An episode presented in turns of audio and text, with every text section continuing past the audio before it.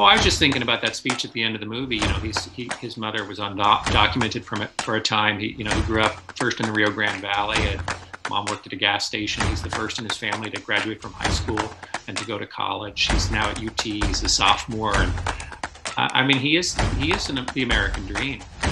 You know, and it's not it's not to say that's like a it, it's not a naive dream. You know, he, he knows the struggle in his own life. Um, but that doesn't stop him from wanting to make those connections with, with people who are different than he is. Welcome to the Lone Star Play Podcast. I'm your host, Patrick Scott Armstrong. Join me and a famous guest.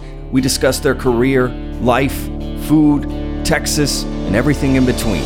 Let's get started.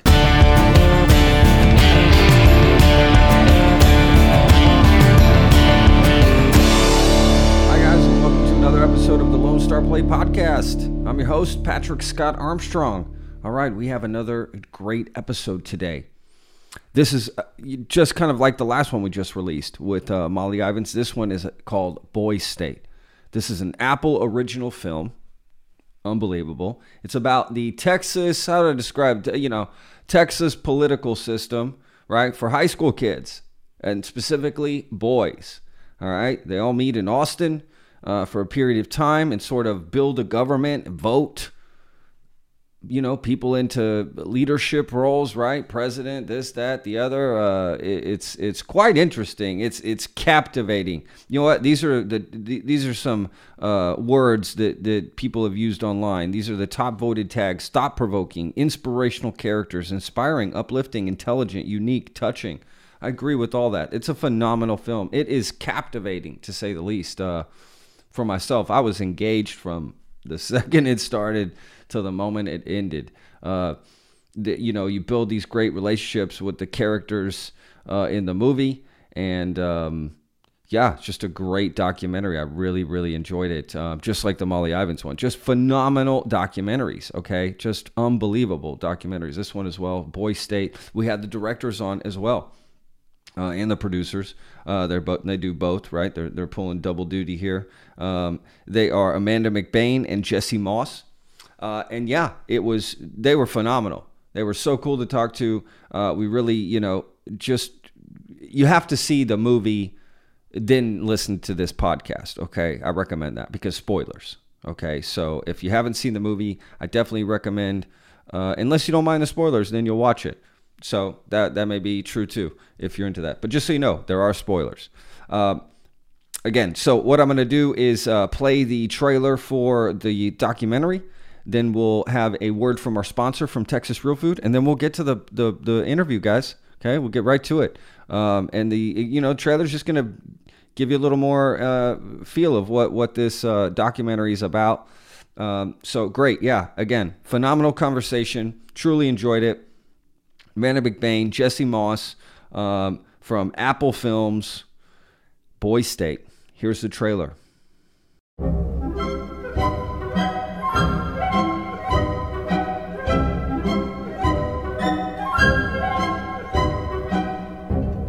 I will skip the part where I brag for three minutes about how great and cool I am seeing as we are all qualified young men of skill and character. People like that stuff. Good, yeah. People like that stuff a lot.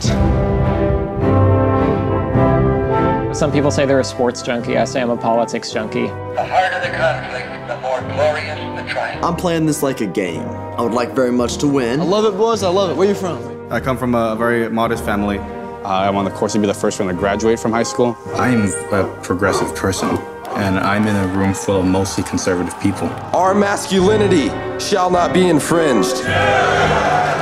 I've never seen so many white people ever. I feel like everybody has a secret underlying need for bipartisanship. A message of unity, as good as it sounds, is not winning anyone any elections. Primary polls are now open. Get yourselves ready for a turbulent election. Whatever happens, dude, best of luck. You win, I support you fully. My name is Steven Garza, and I'm running for governor. This gets applause because As to the political views voiced in my speech, sometimes you gotta say what you gotta say in an attempt to win. I think he's a fantastic politician. But I don't think a fantastic politician is a compliment either. We're gonna do shock and awe. It's gonna be awesome. I want y'all to take out your phones and go on Instagram. Everyone, come on. Oh my god.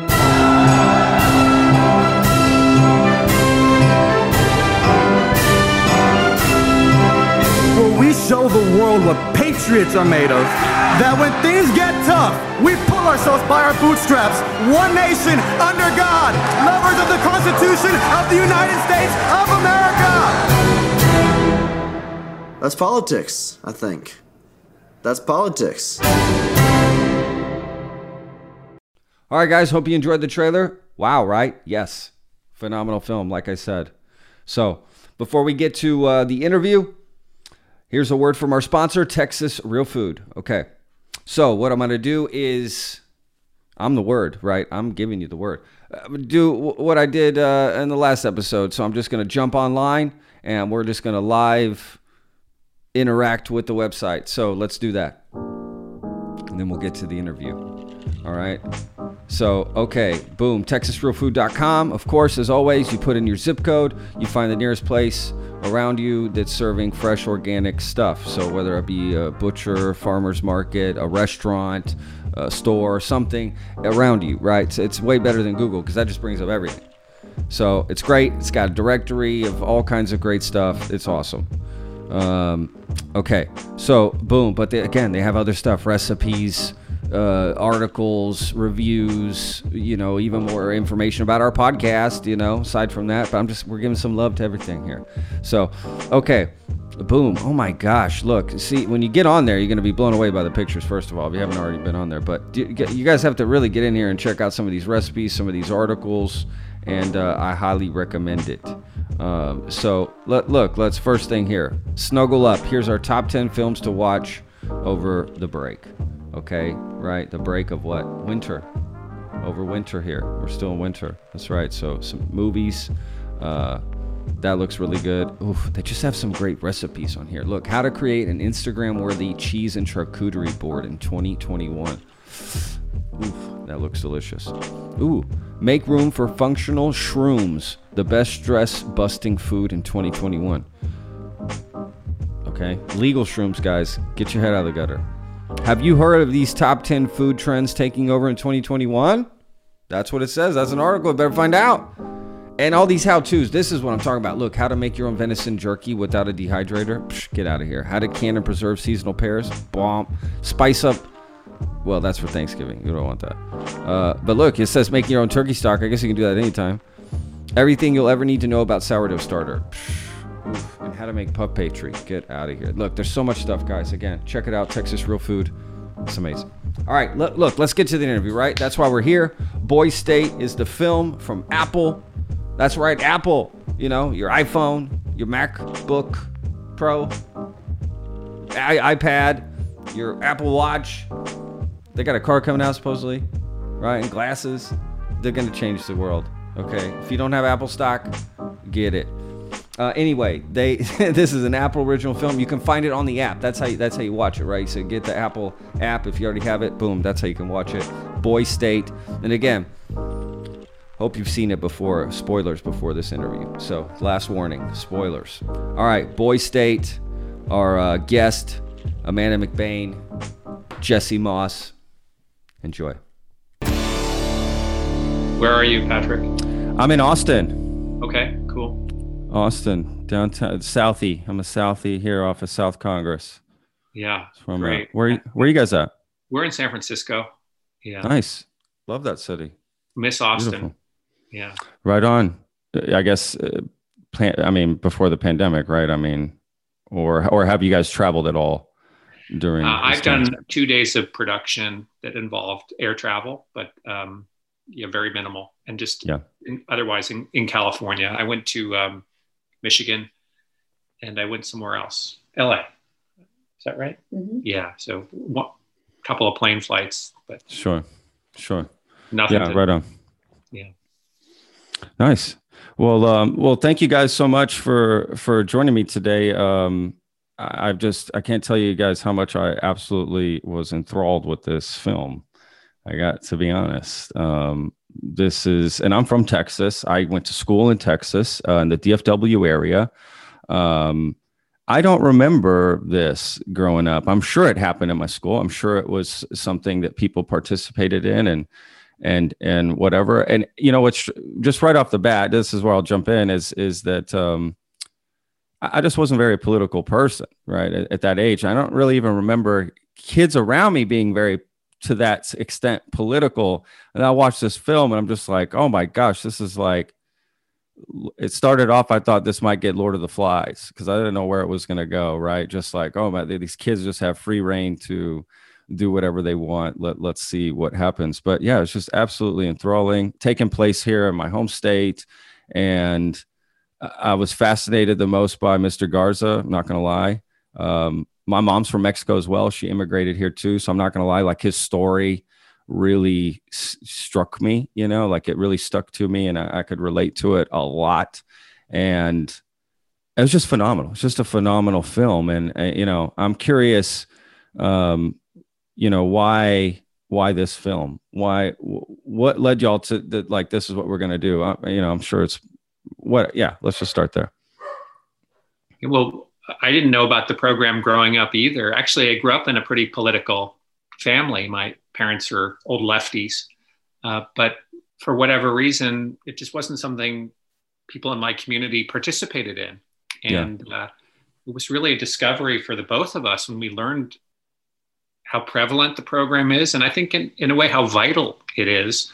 Um, we read about it in 2017 because the boys in Texas, maybe you know, well, you know from watching the film, they voted to secede from the union.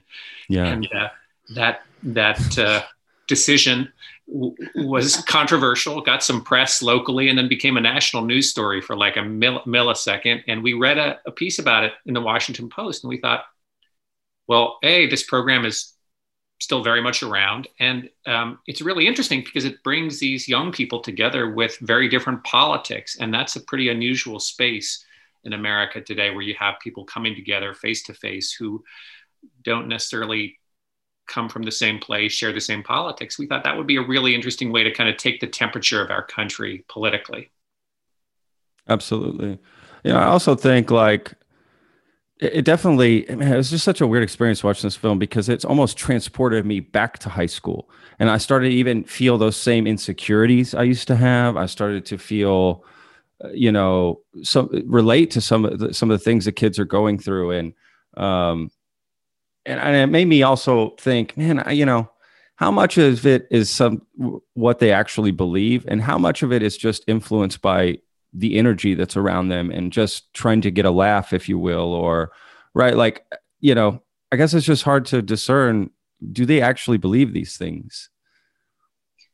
Um, that is a, that is a great question, and I think there's uh, two answers really which is one we never made a, a, a, film about this age group is pretty interesting for exactly those reasons right? We yeah. all went through it at some point. You're kind of in a shape shifting part of your life. I mean we always keep growing but there's this particular period of 17 to 19 when you're really about to leave your house. And um, who you are as a political person is is also a question we had um, in our minds like when do you develop your politics and why? And where i mean it's not always yeah.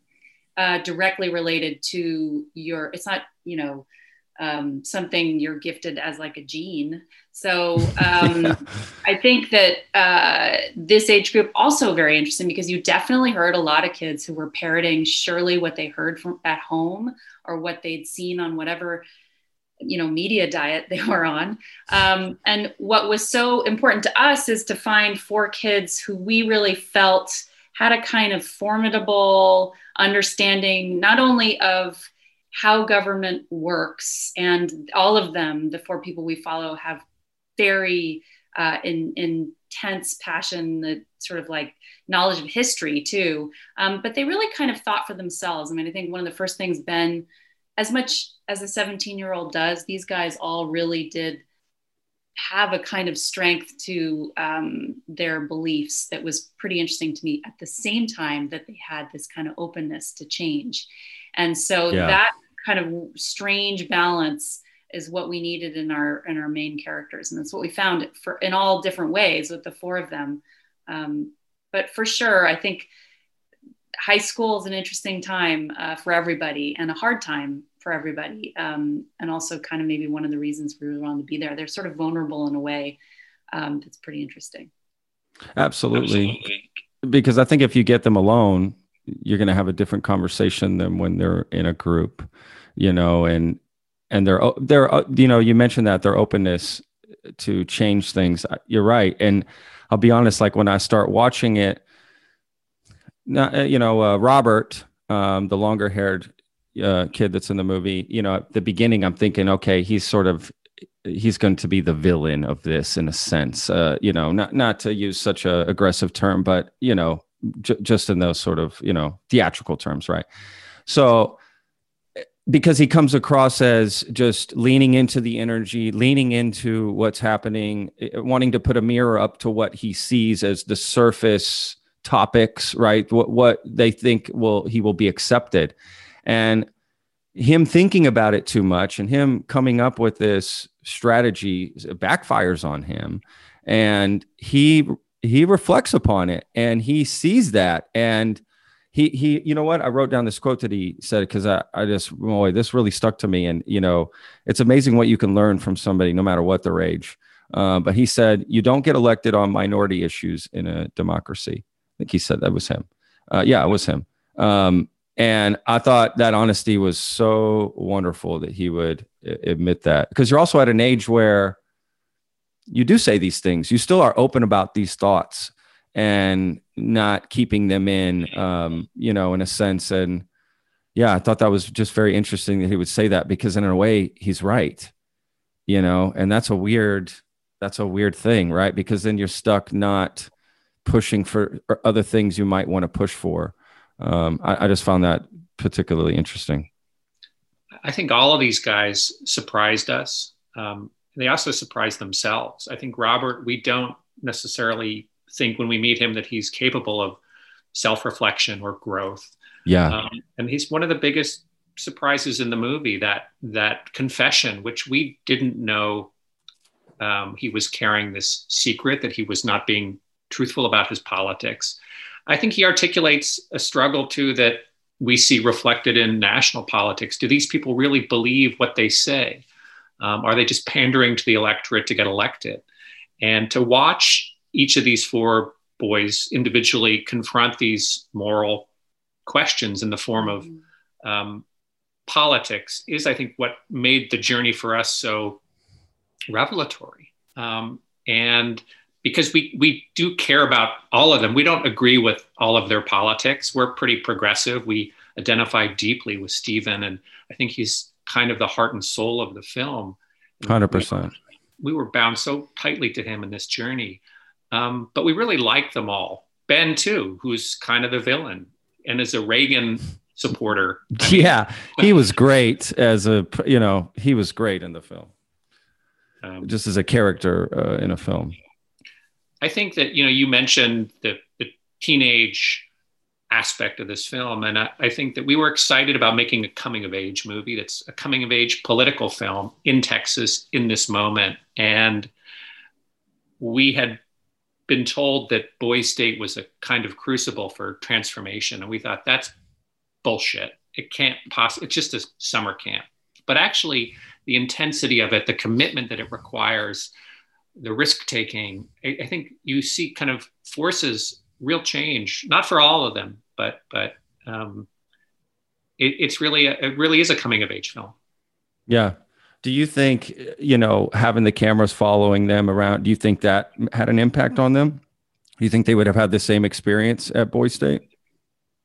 Uh, I, it's such a good question. It's kind of one of the great questions of. Um, I guess it's hard to know, right? We do, and it's hard to know because obviously there's no scenario where our cameras weren't there, sure. um, and like the kids stay, and you know they don't know the reality of that event without cameras. Um, but you know we're we're not fly size. We're not fly on the wall. We're like very big, and there's eight of us. You know, there was a lot of camera units.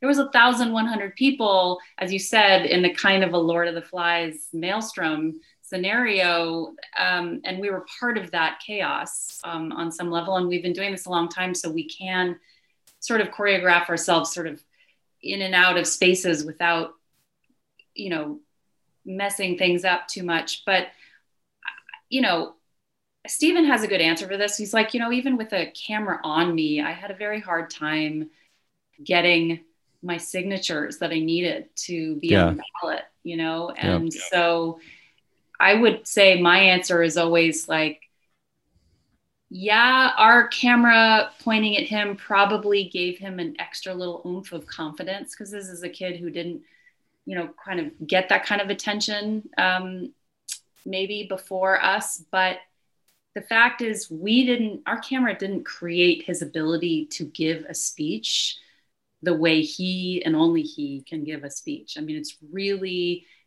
an extraordinary gift that he has that we were fortunately there to capture um, that you know will he'll continue to use hopefully in his life. But that's that's what you really hope for when you do this kind of work is that you kind of luck out on some level that these people have yeah that that that you're there for those moments.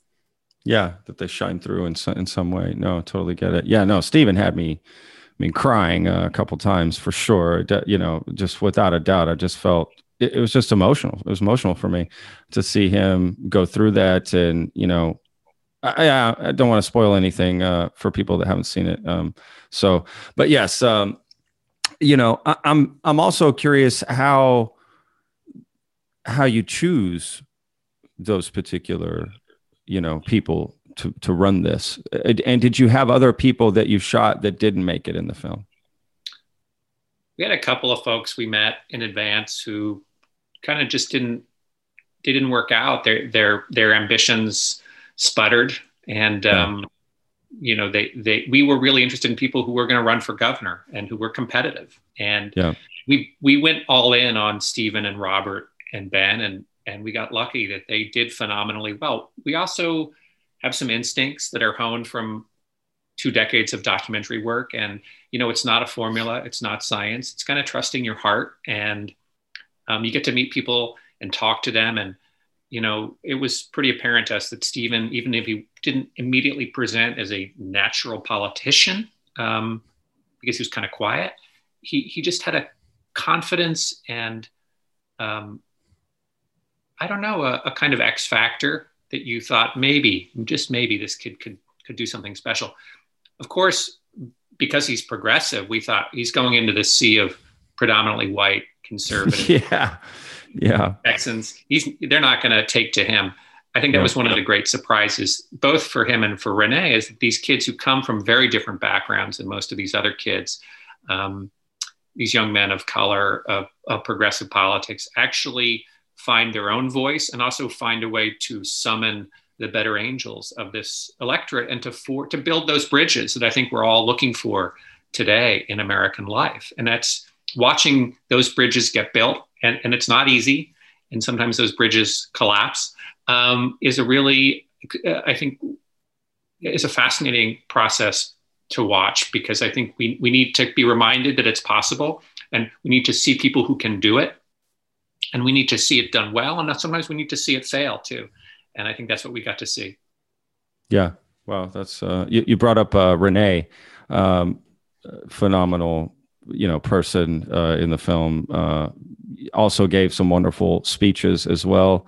And uh, you know the backlash that started to come from like the impeachment and you know it was just um, he handled it beautifully in my opinion. Um, and and I thought it was interesting the insight that he had at the end as well. He's a smart guy because the insight he had at the end of you know, well, just that question that he posed, right? Of you know, sh- should I have done some of these things that they did to me, right? To to win this, um, and I wonder in retrospect if he would do it again, if he would do that. I'm curious. Did, did that conversation go any further behind the scenes uh, with y'all? Don't think we've actually asked him that question. Um, I don't. I, I I feel like you know all of their takeaways, as different as they are as humans, their takeaways from their boy state experience were also varied. And um, yeah, you know, for Renee, I think that he's his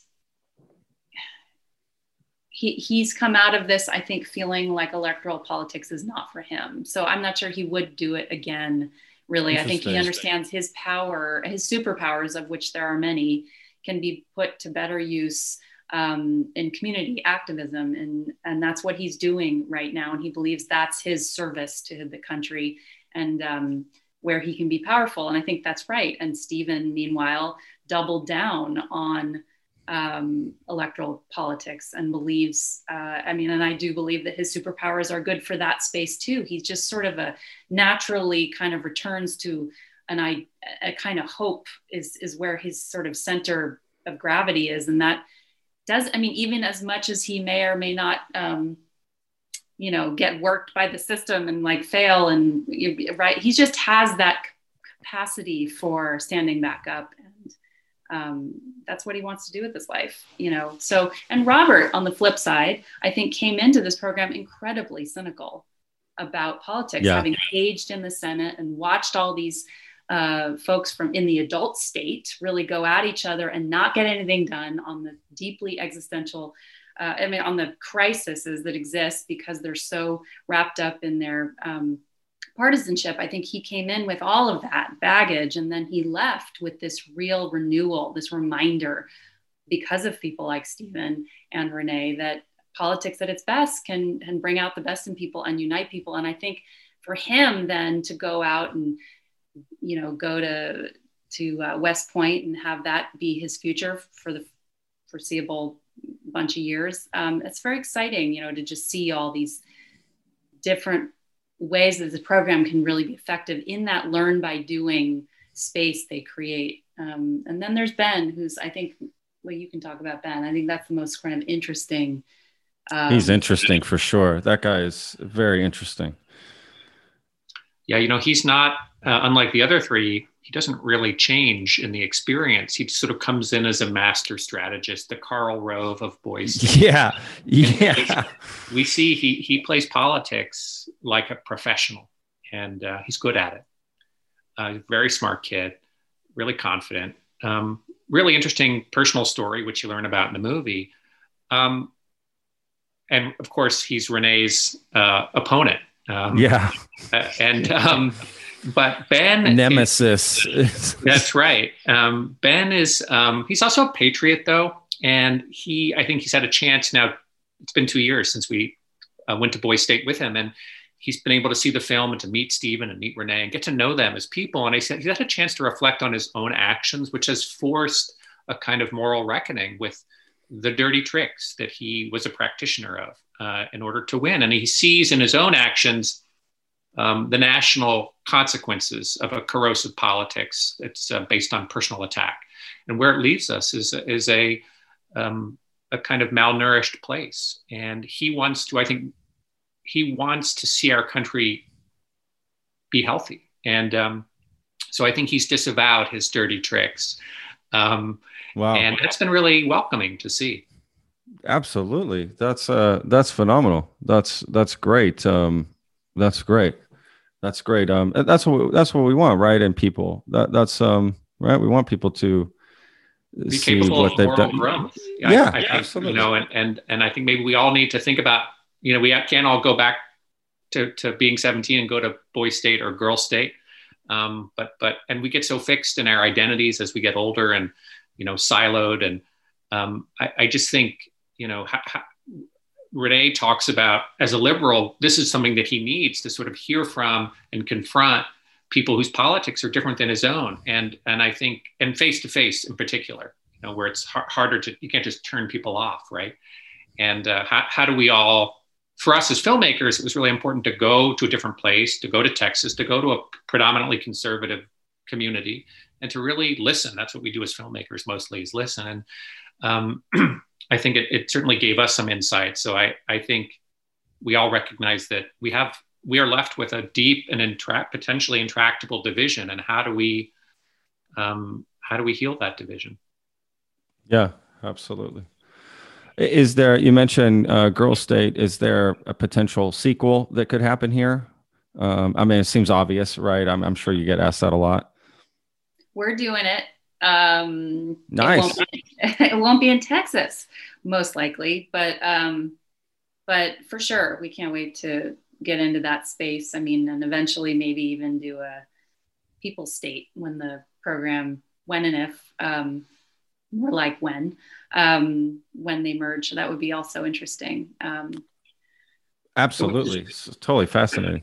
Yeah, I mean, it was really interesting for us to take the temperature of young men in this moment, um, and I think that's what uh, the Boys State window provided, as you see it in the film, sort of two competing ideas of the way to be a man. You see in Steven a kind of uh, that's a great yeah, that's a great way to put that. You see a, a masculinity of of empathy and compassion, yeah. of listening, and it's a kind of modern manhood. And you see in in Ben's version of it, um, embodied in his politics, uh, it's much more militant. It's it's one of kind of conflict, and um, he talks about military metaphors when in you know when, when he, he, talks about shock and awe and combined arms warfare is the way he engages in this process. And i think so the film becomes a clash of, of male identity. And uh, that is the clash that we're experiencing in our country. We saw it in the in the biden and trump conflict too. And i think just as much we're interested in for young women you know this is an a really interesting moment that and i think a, a girl state could could also i think yield insight into you know the ways that young women are growing up in America today, and and um, sure 100%. how that manifests in their political identities. Yeah, absolutely, of course. Um, do, it, is it is it done in all fifty states? It's all fifty states, um, except I think at some point Hawaii was not part of the mix, but um, okay. now it's not clear. Um, oh, wow! Yeah, but Texas, Incredible. I've got to say, Texas as a space, we were very excited about not only learning about the program, but we were very excited about going to Texas because, as we all know, Texas is a complicated place politically oh and really oh, yeah. vivid. And you know that that was exactly where we wanted to first um, visit. You know, yeah. in all of its um, layers of rural, urban, red, blue, purple. Um, and it's big. The program in Texas is quite large. It's probably one of the biggest in the country. Um, so for that reason, we, we, were interested in how democracy works when you get a little bigger too, because um, that yeah. complicates things. I think you see, you know, Texas is a, a politically, racially very diverse state, more so every day. Um, the program, though, is still a little bit old-fashioned, and it feels a little bit like the U.S. Senate, and it's disproportionately white, disproportionately conservative, and rural. And I, I, think it troubled us that it doesn't feel reflective of modern Texas. On the other sure. hand, it does mirror the kind of political, unequal political structure that we're living with. And, and the narrative of Boys State, the movie, is about people who've been disenfranchised or denied power trying to fight for and gain power in this system. And I think in that way, the movie becomes a metaphor for our national political moment. And Steven and Renee coming to power, finding strategies to fight, to, to hold on to their principles, but also be open to a process.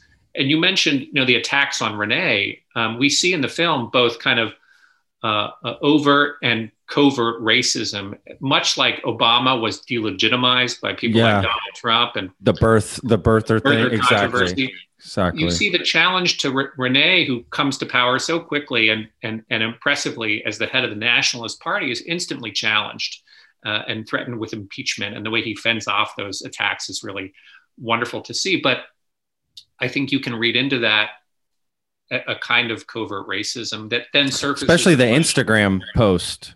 That's right. It becomes I mean, that's overt, right? I mean, that was really shocking to see. And, yeah, that was overt. You're right.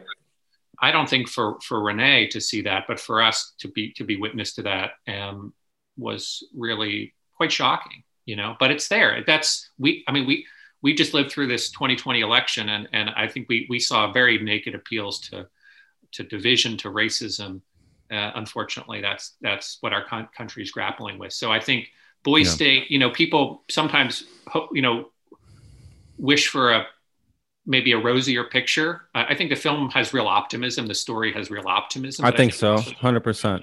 It's also really honest with I think what we're reckoning with. Uh, there's a racial reckoning in this country, and this film deals with that. Absolutely. You know, look, um, Steven doesn't. You know, well, that gosh, I, I'm I'm I'm I'm torn to, to, to talk about the ending here, or should I? I mean, should we just do that? I don't even. I, let's do spoil it. it. Yeah, yeah. spoil. Okay, you've seen yeah. it. If not, pause it. Watch the damn movie. You know, on Apple Plus. It's uh, it's phenomenal. I mean, you got to watch. I do want to talk about this because, you know, he doesn't win at the end, and but it still feels super hopeful at the end, and that's how I felt. And again, I'm I'm crying with him at the end. I'm I'm crying with him. I'm not like how he lost. It almost didn't matter. It's like the lessons he learned and everything was so much more important and how he came out uh, and everyone coming up to him. I'm so proud of you. I'm so proud of you. I'm so proud. I mean, that just was like the world. I, I, could just feel that through through him, and it was very powerful. So yeah, I think it absolutely has that optimism and hope um, right. through well, it, which where, is great. That's where a person starts, right? I mean, he's got yeah. that city who are the the immediate that's his immediate circle at Boys State, and those are the folks that are hugging him at the end. Um, they are very different from him, but that connection that they they made, which is really like the beginning of how you start to build this whole thing out.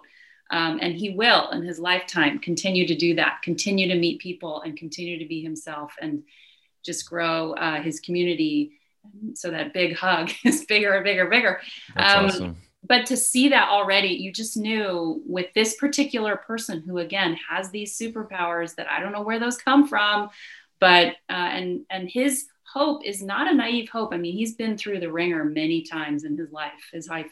So, you know, that kind of person who puts together those two things, seeing things for what they are clearly, and still having this um, love of the American promise uh, is is really really gorgeous. And I am you know I feel very privileged that we met him so early in his journey. Um, He quotes Napoleon, which I love. He, he says, he "Yes, become, I, I, I, was I found that odd, but at the same time, like who doesn't cool, quote right? Napoleon in everyday yeah, conversation?"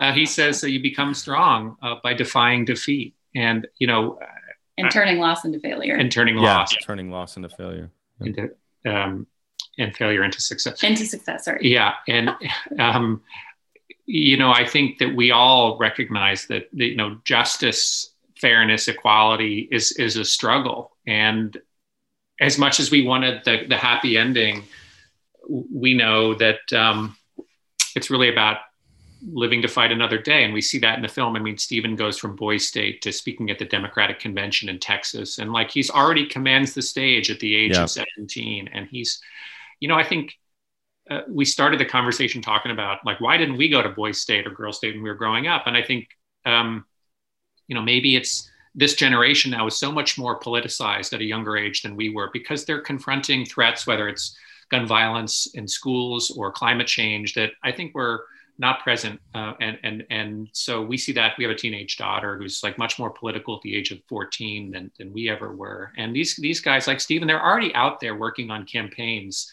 Um, he in high school, he, he would like not do his homework. He'd rather go work on a political campaign. He was like, sorry that his grades weren't better. I said, you know what? I mean, what you're doing is that's your, your, your education. That's amazing. So um, they're not wasting any time, any of them. Uh, and uh, we see young people march for our lives, leading political movements. You know, they don't, they can't, as Steven says in the movie, you know, let's show the adults that the kids are all right. And I think they know that we're not going to fix their problems. We're, we fucked things up pretty badly, and um, and they're going to have to show us the way forward. And I think Steven helps us see what that would be. That's awesome. Yeah, it's such an interesting thing, right? When you're a kid, because you're like, oh, the, the adults, right? They're not doing it right. But then you become the adult, and then you turn around, and now there's another kid looking at you, going, "You're not doing it right." Right? It's this weird circle, I guess. Um, you know, so I'm curious if they're aware of that, or maybe it's different this time, or I, I don't know. Right? I guess everybody thinks it's always it's different that time. Um, I guess the the hope is that they retain right? That's what you that that childlike innocence and and and hope right? That that the world can be better and we can make a change. And uh, because with time right it does just life sort of can make you very you know pessimistic about things. And um, I, I, do hope that this new generation more connected more politicized more you know understanding of the issues um, doesn't make the same mistake that I feel like my generation uh, made. I think there is within ourselves and within our country clearly a, a, a contest of of optimism versus cynicism, um, and you know we we see that embodied in Robert. You know the sort of the warring ideologies. Yeah. in one person, which is so interesting, and um, I think that. Uh, I think you know it's so easy to dwell on the the, the cynical and the division, um, but there's power in optimism, and I think hundred percent. Yeah, that's that's that's what Steven is is um, reminding. I think reminds us of. Um, yeah, hundred percent. I mean, he does. Uh, he does for sure. You know, I mean, I, yeah, yeah. Go ahead. Go ahead. Uh, go ahead. I'm sorry. Oh, I was just thinking about that speech at the end of the movie. You know, he's he his mother was undocumented from for a time. He you know he grew up first in the Rio Grande Valley. At, Mom worked at a gas station. He's the first in his family to graduate from high school and to go to college. He's now at UT. He's a sophomore, and uh, I mean, he is he is an, the American dream, you know. And it's not it's not to say that's like a it, it's not a naive dream. You know, he he knows the struggle in his own life, um, but that doesn't stop him from wanting to make those connections with with people who are different than he is, and to find find common ground and and not um, to look for that connection. Absolutely. I mean, these are the people that are coming to our country. You know, these are the people that some people want to get out, right? It's, it's so crazy to me. Um, yeah, just so crazy to me. Um, you know, uh, something I noticed from the film, well, didn't notice, I guess I'll say, is there was no really mention of Trump and politics and the, you know, right, the adult part of it. Was that I mean, I guess it had to have been on purpose, right? Or was that hard to cut around? Did the kids talk about that a lot? And I'm curious how that all worked out.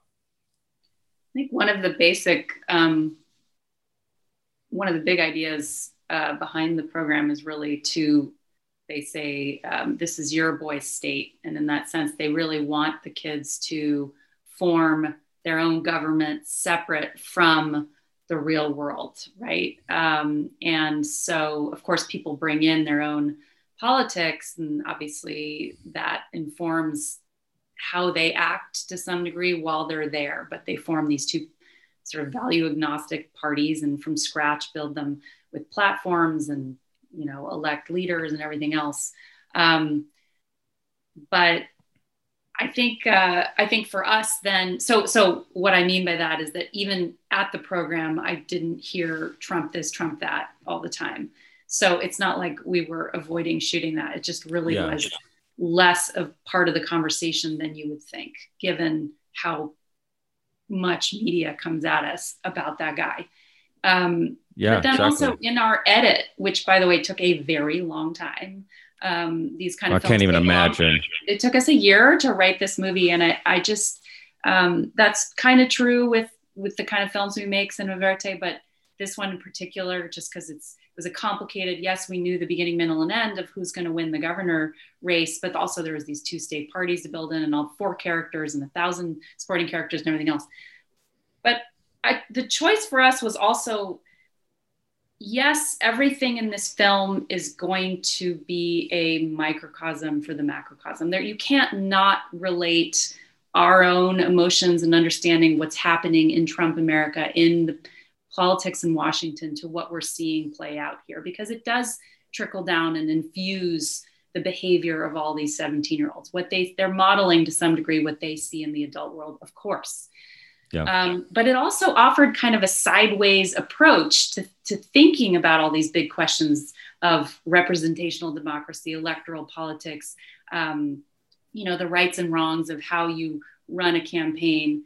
Um, that didn't talk about Trump. And that for us is exactly where we want to be. We wanted to, we as filmmakers, as people, were trying to make sense of, you know, all these, as Jesse mentioned, like taking, taking, trying to get a sense of the health of our democracy, but like not talking directly about Trump. And that's very hard because yeah. really he is like one drop of ink into, a, I mean, it will like stain a whole pool. Like he's just that he's he, he he he just sort of infects everything and i think so it was really interesting there is only one time his name is mentioned that's at the end of the film when ben um, since we're talking spoilers when ben says you know i took a page from the trump playbook right and that's yeah. kind of like i need i mean you kind of know he's everywhere right on some level that's interesting yeah without actually his name being mentioned or whatever the influence is there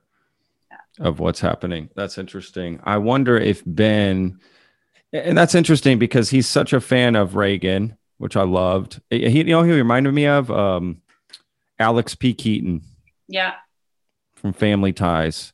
Totally. You know, that's I mean, that's, I, I, that's what I imagine. We we just did a Zoom call with him uh, last week, and he was uh, making the case for why George W. Bush was due for a historical reappraisal and was on par with Harry Truman as a great, a great 20th, 21st century uh, president. And um, so he's got uh, it all worked out. Maybe, he might even maybe I, I, yeah. he might even convince you. I love that. He's still got the Reagan doll, but he's he's. I think as he goes to SMU and George W.'s got a relationship there. He's got a a, a soft spot for George. George W. doll. That is that's that's yeah. God, that's crazy. Well, yeah, I just I found that interesting that he was such a, a Reagan fan, and then you know here he is pulling um, tactics from the Trump team.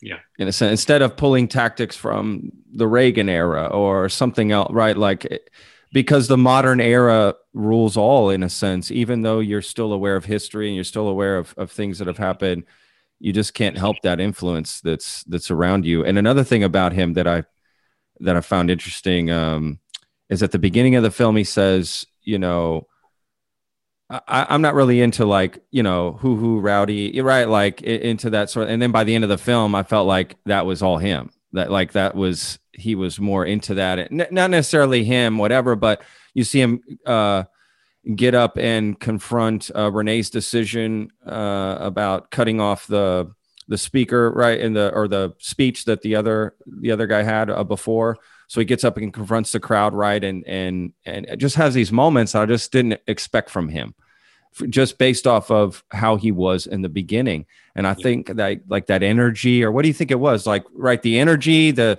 the feeling from the boys, I think, right? The the energy from the boys and sort of the chanting and stuff, it gets to you no matter who you are. Even if you say, I, I can't be affected by that, or that's not me, it ends up becoming that way. Yeah. I mean, the speech he gives at the end there, I find one of the most extraordinary things I've ever seen because that's that's extemporaneous. Like he's that's all words just coming out. Of, I mean, I can't even believe that's not scripted. It's just yeah, you're right. Extraordinary, like right there at spur of the moment, that those words just came out of his mouth. I mean, that is a gift as well. And I think he, over time, yeah, the confidence building for someone like him who goes to a very small school, you know, everything else, like he he's made for that stage on some level and um, found power in that stage and the power uh, you know, sort of unlocked even more of his um, brilliance, really. I mean, he really is quite, ex- I mean, he's extremely charismatic. Actually, as a human, we knew that right away. But that ability to just off the cuff give something that well sculpted um, in a debate like that is amazing. There, there, you know, Ben is a double amputee, and there's a he addresses this early in the film and so there is kind of within him a, a vulnerability that he, you know he's grown up with this disability, but he's yeah. a, he, a very confident, headstrong person, and he sort of really believes in self reliance. That's the Reaganism in him, and he articulates that too in the beginning. Yeah. But, but um, and and I think you know you Ben's only gets a quarter of the screen time in this movie because we got four great characters. But I think there was really kind of a depth and complexity to Ben. And we talked about some of his kind of aggressive tactics. And I think if if you know I, I think a deeper Ben is I think and probably he himself would would participate in a kind of deeper reckoning with his own psychology and how he practices politics and how that is rooted in his own identity as a as a person. I mean, that's how we all practice our politics, right? That's where it comes from if if you stand for anything, right? If you're not just kind of picking a bunch of things like we see Robert do in order to get elected. And of course that, comes, that, comes, with its own reckoning. But um, in, in a sense, Ben's aggression, you might say, is a kind of, you know, flip side to, you know, or sort of related in some way to his own um, identity, um, part of his identity. And so that's really interesting to think about. Um, I, um, yeah, I mean, he, I, mean, I think I do, they're all fearless on some level too. I will say that about all of them. And then, then what happens because they're so different in their backgrounds and their politics and their um, interests, but also so on the same level in terms of um, a being open to talking to one another and b being as smart as each other. I mean, at Sundance, Renee and Ben, who are so equally matched but so different, would have these epic debates about you name the topic race in America, Israel Palestinian conflict, like, it, you know, three hour kind of like, you know, heated. Wow uh, that those are i mean i would just like get my phone and i'm like i'm just going to keep filming this could go on forever with these guys and that the value of that i think was also for me not just like we needed this quartet this this group of voices who so represent different things. Um, and uh, yeah i think that ben was such a needed part of that. Yeah 100% um, you know, another thing about Ben too that the one comment I thought was hilarious is when um, he says to the crowd, uh, I don't know, shush or shut up or something, and they all quiet down. He's like, "Oh yeah, I like that." He loved that power. I, I found that that cracked me up when he said that, but also got me thinking, right? Because it, it makes you think, well, what does that mean exactly, right? So it, he's searching for this power. He likes that ability, and I also found it. I don't think he doesn't want to be the spotlight he wants to be have control over who gets the spotlight, right? And, but and I think he knows that if you're in that position, you don't actually have any control or power. Someone's controlling you and that power, and he wants to be that guy. And maybe I'm overthinking it, but he's such a smart guy. I bet he thinks about those things. You know, he's um, that's right. He's the hand of the king, and Eddie is his king. Eddie's his the gubernatorial candidate, of course, for the yeah. Federal, Federal, Federalist Party, and Eddie Ben talks about the relationship in a, in a in a funny way. You know, he says, you know, Eddie knows his facts, or at least he presents like he knows his facts. Yeah, yeah. but the truth is, Eddie's actually a really smart guy and, and very, very confident. And and but they made sure. a powerful team. But um, I think Ben actually has the dual ability to kind of command a room and to yeah. be the master strategist. And I think that's the brilliance you see is that he he can hush a room of 500 unruly 17 year old Texas boys, and uh, and he and he can also kind of improvise a brilliant strategy to get his candidate elected. Um, and I so I think that Ben actually has he's like a double threat. Um, I think that he may be, you know. if it weren't for a failure of strategy, perhaps he could have been a successful gubernatorial candidate. You know, he just he was sort of too principled. For a guy yeah. we're talking about as maybe having not any principles at the end of the week. He starts with these principles that he's not going to campaign for governor because he doesn't because the party doesn't stand for anything yet, and, order, and for him to campaign would be somehow dishonest. So it's a really interesting kind of journey that he makes. Um, but no, I think you know, right. yeah, th- this is such a performative space. Electoral politics is performative, and I think that there's obviously the whole part of governing that's not performative. It's just about getting the job done and doing it well.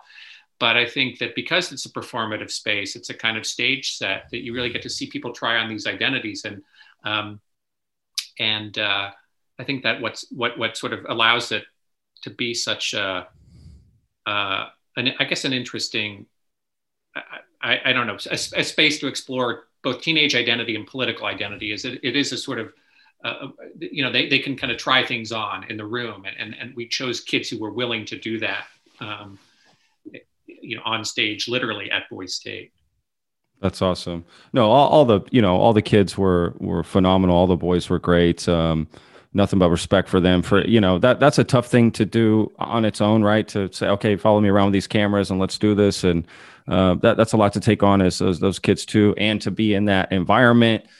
Right, you're susceptible to all that. That's just a lot to go through, um, and I think they all handled it, you know, wonderfully. Uh, to be honest with you, and you guys really captured everything and you know, cr- brought together this wonderful film. I mean, I was literally hanging on to every second of that movie. I'm not gonna lie. I didn't even want to step away to like. I didn't want to pause it because I didn't want to lose that energy. You know what it's like? You know, you pause it, you come back. Sometimes I never come back to it.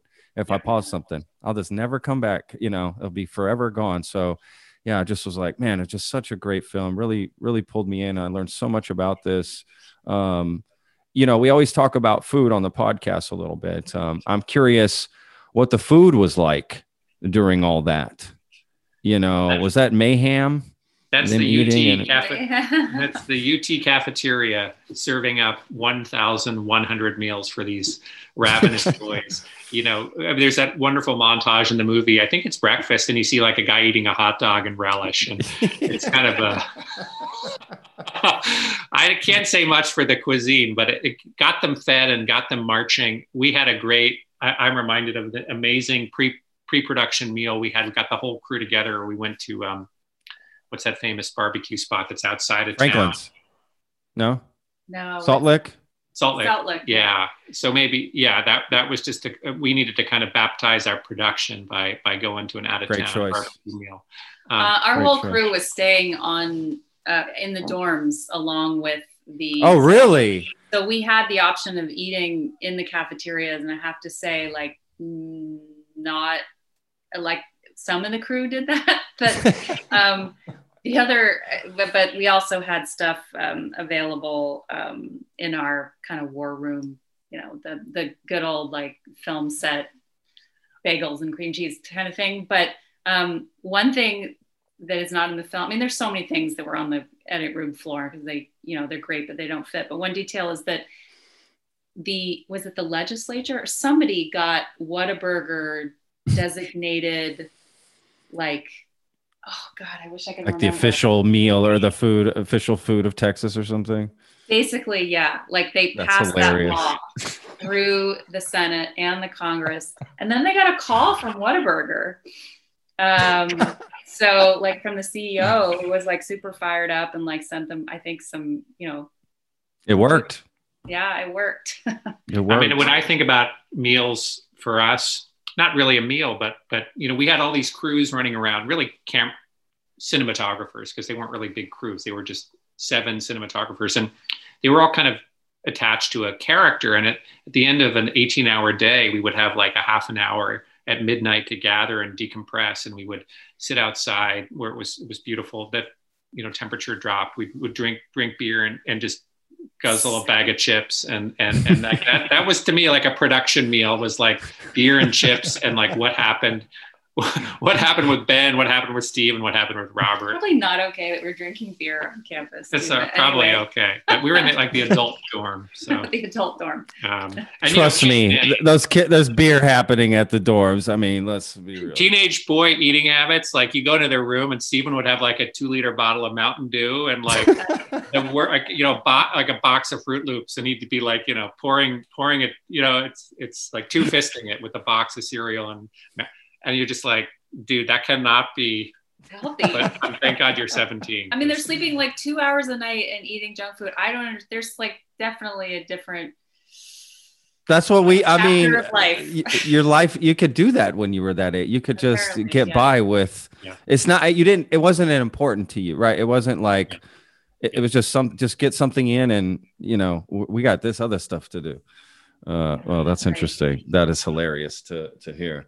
Um, well, is there anything um, that we didn't discuss about the film? Um, I mean, I, I, definitely we're going to end with you know where to watch it and how to connect with you guys and all that sort of thing. But is there any specific part about the film or anything we didn't mention or anything you want to end on? Let people know about it that I didn't talk about. I don't think so. I mean, thank you. For, yeah it's you great know, to have a, a great to reach out to Austin and and we we we someday we want to bring the movie and oh, show so show it. We had big plans to to we premiered at Sundance, but we were going to go to South by Southwest and, oh. and have a Texas premiere there. And yeah. someday we'll bring it back there and get all the boys, and, and we look forward to that. Um, in the meantime, you can watch it on Apple TV Plus, and um, we're doing a lot of conversations with the boys too. So if people are are interested in that, they should follow us um, on Twitter, Boy State Movie, or Instagram, and just kind of st- then the boys are all active on social media. They're they're not all of them, but Steven, uh, Renee um, and I'm going to uh, see if I can get. Um, I want to get Steven on 100. percent He's great. be frank with you, I would love to have him on and talk about his journey and his. I just think we would have a lot in common and could really have a great conversation. I hope you guys can do connect. Yeah, that'd be cool. I'm gonna. Oh, we're definitely gonna try. Um, he, he inspired me. I mean, he really. Everybody. Every, you know what? All of the boys did r- really in the film. I, I will say that. They all really did. So, well, listen. Um, again, th- this was absolutely wonderful. Again, I, I thoroughly enjoyed the film. I, you know, I'm blessed at this job. I get to do so many great things and, and take in so many great content. I got to watch two great documentaries this week. I watched the one with uh, Molly Ivins, "The Raise Hell." I don't know if y'all have seen that. I was telling uh, Maria about it. It's on Hulu. F- talk about politics, right? This phenomenal woman. Uh, Texas liberal woman, just a great documentary as well. Um, but yes, Boys State, um, just phenomenal. Great job, guys. I, I, can't wait for Girl State and for all the other ones that, that could come out of that. I honestly am very curious what the Girl State uh, would look like. I feel like I just feel like it would be a better run. It might not be as as well of a movie, you know, because it mm-hmm. might just be, you know, not as much drama. I don't know. We'll find I, out. You know, we will find out. The whole joy of what we do is to have our expectations subverted a little bit. So we'll, we'll see what we find. Totally, totally. I get that. Well, again, thank y'all so much. I really appreciate it. My best to y'all uh, during this time. Uh, nothing but, you know, wish you guys uh, uh nothing but uh, safety and everything for your family uh, during all this. So, especially during the holidays. So, thank y'all again very much. Yeah, thank you, Patrick. Thank Absolutely. You. The Lone Star Plate podcast is produced by Texas Real Food. Go to texasrealfood.com and you can search your city for stores butchers, restaurants, farmers markets, and more who are using fresh, artisanal, organic sources. It's a fun site that brings all natural options all together. I hope you enjoyed this episode. For more information, go to thelonestarplate.com. I'm your host, Patrick Scott Armstrong. Until next time.